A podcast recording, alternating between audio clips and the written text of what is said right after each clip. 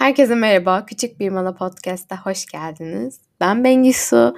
Bugün pazartesi günü, haftanın başlangıcı ve ben her şeyden önce oturup sizinle bu podcast'i kaydetmek istedim. Bu haftanın başlangıcı hepimiz için çok güzel olsun diyerek podcast başlatıyorum. Ben seyahat etmeyi çok seviyorum. Belki beni Instagram'dan veya YouTube'dan daha önceden takip ediyorsanız aslında tüm bu paylaşımlarımın amacı her zaman seyahatlerimi ve deneyimlerimi sizinle paylaşmak ve ben yapabiliyorsam, ben bu kadar seyahat edebiliyorsam herkes edebilir düşüncesini sizinle paylaşmak da aslında. Tabii pandemi araya girince birazcık duruldum. e, tabii bunun yanında hayatımdaki değişimlerle birazcık e, nasıl desem İzledim hayatımı aslında, bana neler mutluluk veriyor, neler vermiyor gibi bir aslında durgunluk dönemindeydim. Bunlardan önce aslında ben üniversiteden beri, hatta birçoğu Kenan'la birlikte olmak üzere her fırsatta seyahat ettim. K Y K paralarımın yüzde doksanı uçak biletlerine, vize paralarına vesaire gitti. Tabii o zamanlar euro iki, iki buçuk falan da hatta üç oldu diye çok üzüldüğüm zamanlar olmuştu. Bu yüzden gerçekten seyahat etmek çok kolaydı. Budapeşte'ye yüz seksen liraya, Kopenhag'a yüz yirmi liraya git gel uçak bileti alabiliyordunuz. Tabii o zaman parasıyla da çok az bir şey değildi ama yine de öğrenci paranızla biriktirip gidemeyeceğiniz yer yoktu bence. Bu yüzden her daim seyahat ettim ee, ve bunlarda Couchsurfing diye bir uygulama var. Hiç bilmeyenler için anlatıyorum. Ee, gezginler kendi evlerini bu sitede açıyorlar. İşte benim bir tane kanepem var.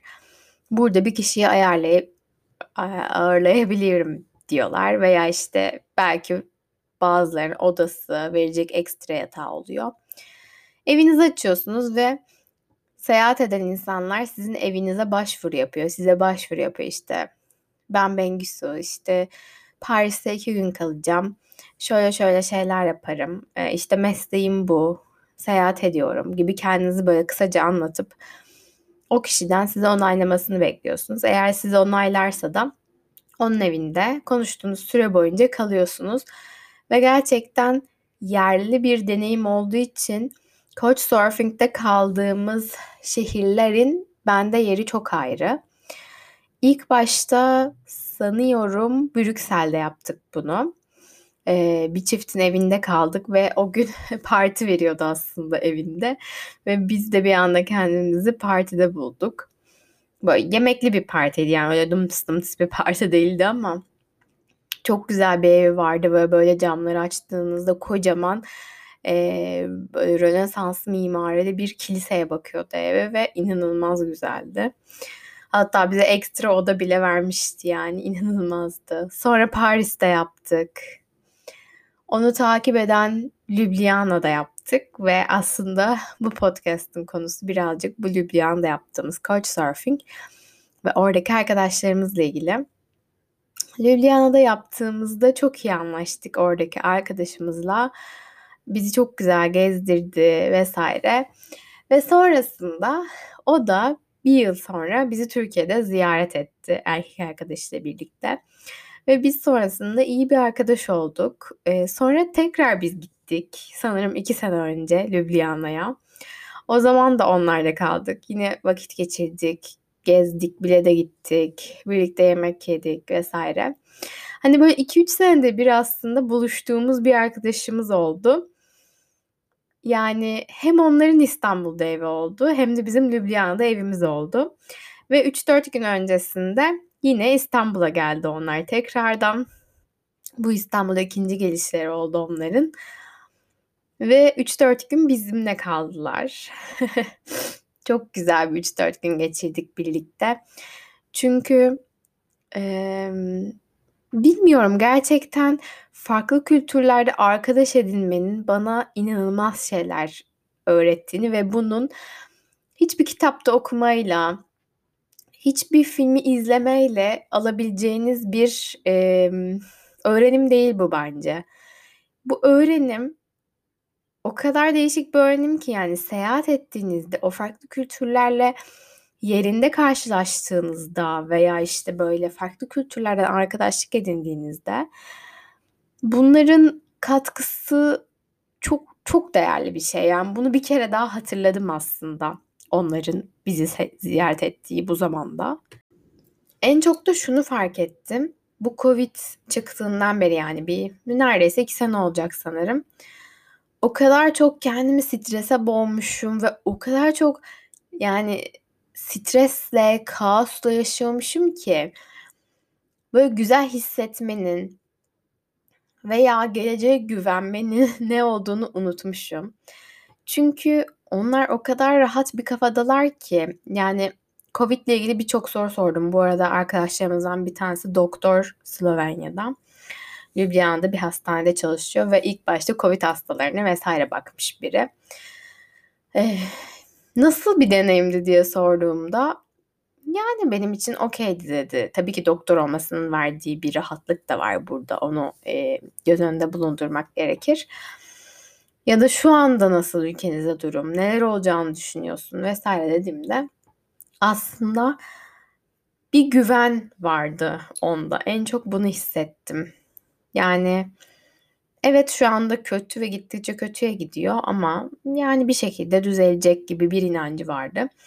Ve ben bu inancımı o kadar uzun zaman önce kaybetmişim ki, sanki hayatımda veya dünyada her şey gitgide kötüye gidecek, özellikle ülkemizde. Sürekli e, kötü bir sonu bekliyormuşum gibi aslında bir psikolojiye girmişim. Yani bunu aslında onlarla ettiğimiz muhabbetlerde gördüm. Çünkü onlar için okeydi. Başka bir ülkeye seyahat etmeye bile başlamışlar ama benim için veya bizim için yeni bir ülkeye gitmek de aslında şu anda bir stres unsuruydu. Çünkü bunun P C R testidir, işte kapıdan girişte belki e, bu Covid muhabbetleriyle uğraşmasıdır. İşte ülkede gezerken Covid olmamaya dikkat etmektir. Çünkü eğer pozitif olursan dönüşte başına neler gelecek, o da bir soru işareti. Ya buna bile kalkışamıyorum yani. Hayatımda en sevdiğim şey olan seyahat etmek, yeni kültürlerle tanışmak olan şeye bile şu anda çok pozitif bakamıyorum yani. O bile benim için bir stres unsuruna dönüşmüş ve bunun ne kadar kötü olduğunu fark ettim ve bana bir farkındalık geldi. Hani ben de güvenmeliyim yani. Ben de belki ülkeme, belki evrene güvenmeliyim yani. Bir şeylerin iyi olacağını bir taraftan güvenmem gerekiyor. Yoksa bu şekilde yaşayamam yani. Sürekli her şeyin olumsuz gitmesi gerçeğiyle bu stres halinde yaşayamam. Ve ben de aslında bu bakış açısını e, birazcık anlamaya çalıştım onlarla ilgili muhabbetlerimde. O kadar böyle minimalist düşünceleri var ki hayata karşı. Bilmiyorum yani, bu tut, giydiğiniz kıyafetten tutun yediğiniz yemekten e, çok çok başka bir bakış açıları var. Yani benim için mesela kıyafet almak ihtiyaç olmak zorunda değil. Ben çok güzel gözüktüğü için bir gömleği veya bir sweatshirt'ü istiyor olabilirim. Ama onlar için alışveriş ihtiyaç dahilinde yapılan bir şey. Mesela Kadıköy'de gezerken dördümüz, Kenan bir eşofmanı beğendi ve arkadaşımız şey dedi. Buna ihtiyacın var mı gerçekten? Çünkü ihtiyacı olmadığını o da farkında. Sonra biz Kenan'la bir aydınlanma yaşadık zaten bu cümleden sonra. Biz ihtiyacımız olmasa da bir şeyleri alıyoruz. Ama eskiden böyle değildik. Yani eskiden o üniversite zamanındaki Kenan, Bengisu alışveriş yerine bilet satın alıyordu. Çünkü bizi mutlu eden şey buydu. Ama şu anda Covid'le birlikte bambaşka bir dünyaya ve bambaşka bir gerçeklikte yaşıyormuşuz. Bunu fark ettik. Onun dışında mesela işte bir arkadaşım şey dedi. Beni böyle bir drugstore'a götürür müsün? İşte Gratis, Watsons gibi bir mağaza. Ben de onu Gratis'e soktum. Ben ne zaman bir ülkeye gitsem orada işte D M veya farklı bir drugstore bulsam her zaman işte farklı farklı şeyler satın alırım. İşte yüz kremi, işte dudak kremi, ojedir, bilmem nedir. Böyle farklı farklı şeyler deneyeyim derim. Ama bazılarına aslında hiç ihtiyacım yok. Evde üç yüz tane yüz kremim var. Ama denemek için başka bir ülkede satın alırım. Ama arkadaşım hiç öyle yapmadı ki burada parası on katı değerinde. Yani e, Ljubljana'dan iki euroya bir yüz kremi alamaz bence üç euroya. Ve gratis indirimdeydi bu arada biz girdiğimizde. Sadece ihtiyacı olan iki tane kremi aldı, güneş kremini, ve çıktı. Ben orada yine böyle bir aydınlanma yaşadım ki Bengi, sen dedim bir ülkedeki bir ülkenin gratisine girsen her zaman dedim ihtiyacın olmayan şeyleri alırsın, ama bak onlara sadece ihtiyacı kadar alıyor. Çünkü aslında bunun arkasında çok daha genel bir bakış açısı var. Çünkü insanların değeri bununla ölçülmüyor orada.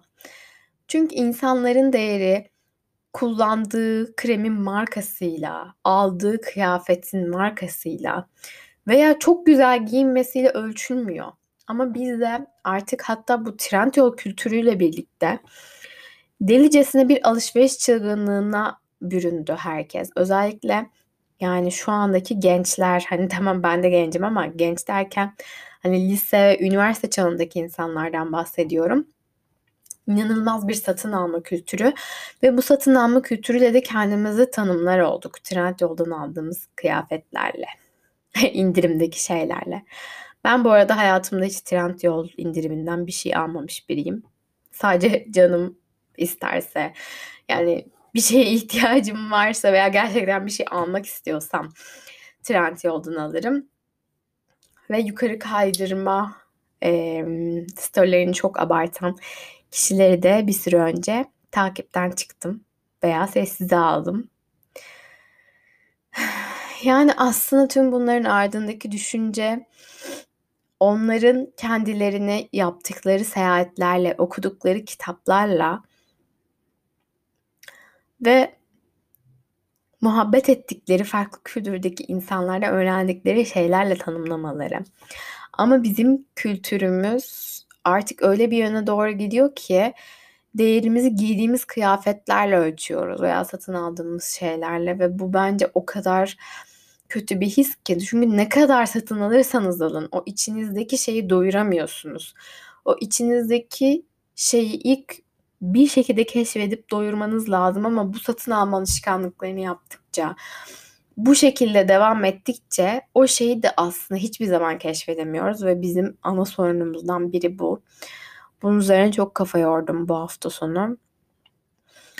Eğer siz de bu hikayenin bir tarafında kendinizi görüyorsanız, gerçekten satın alma alışkanlıklarınızın çok kötü bir yöne gittiğinin farkındaysanız, lütfen bir durun ve gerçekten o yukarı kaydırdığınız influencer'daki o tişörtü alsanız gerçekten ne olacak? Ve dolabınızdaki beş yüz tane aynı benzeyen tişörte bakın. Ve gerçekten doyurmak istediğiniz şeyi kendinize sorun. Onun için olmak, yani aldığınız şeyi onun için bir tık olmak için mi alıyorsunuz? Yoksa gerçekten ihtiyacınız olduğu için mi? Hiç mi tişörtünüz yok? Veya hiç mi sweatshirt'ünüz yok? Gerçekten bu benim çok çok üzerine düşündüğüm bir konu. Belki bu podcast'ta tam olarak açıklayamadım. Belki üzerine daha fazla konuşuruz ama lütfen kendinize bir sorun. Birazcık anlam arayın yaptığınız hareketlerde diye düşünüyorum. Burada artık sonlandıralım. Gününüz çok güzel geçsin. Eğer bu konuya devam etmemizi istiyorsanız bana Instagram'da Bengü Sular'dan ulaşabilirsiniz. Üzerine daha fazla sohbet ederiz. Hatta belki konu önerilerinde siz de bulunursunuz. Bir sonraki bölümde görüşürüz. Hoşçakalın.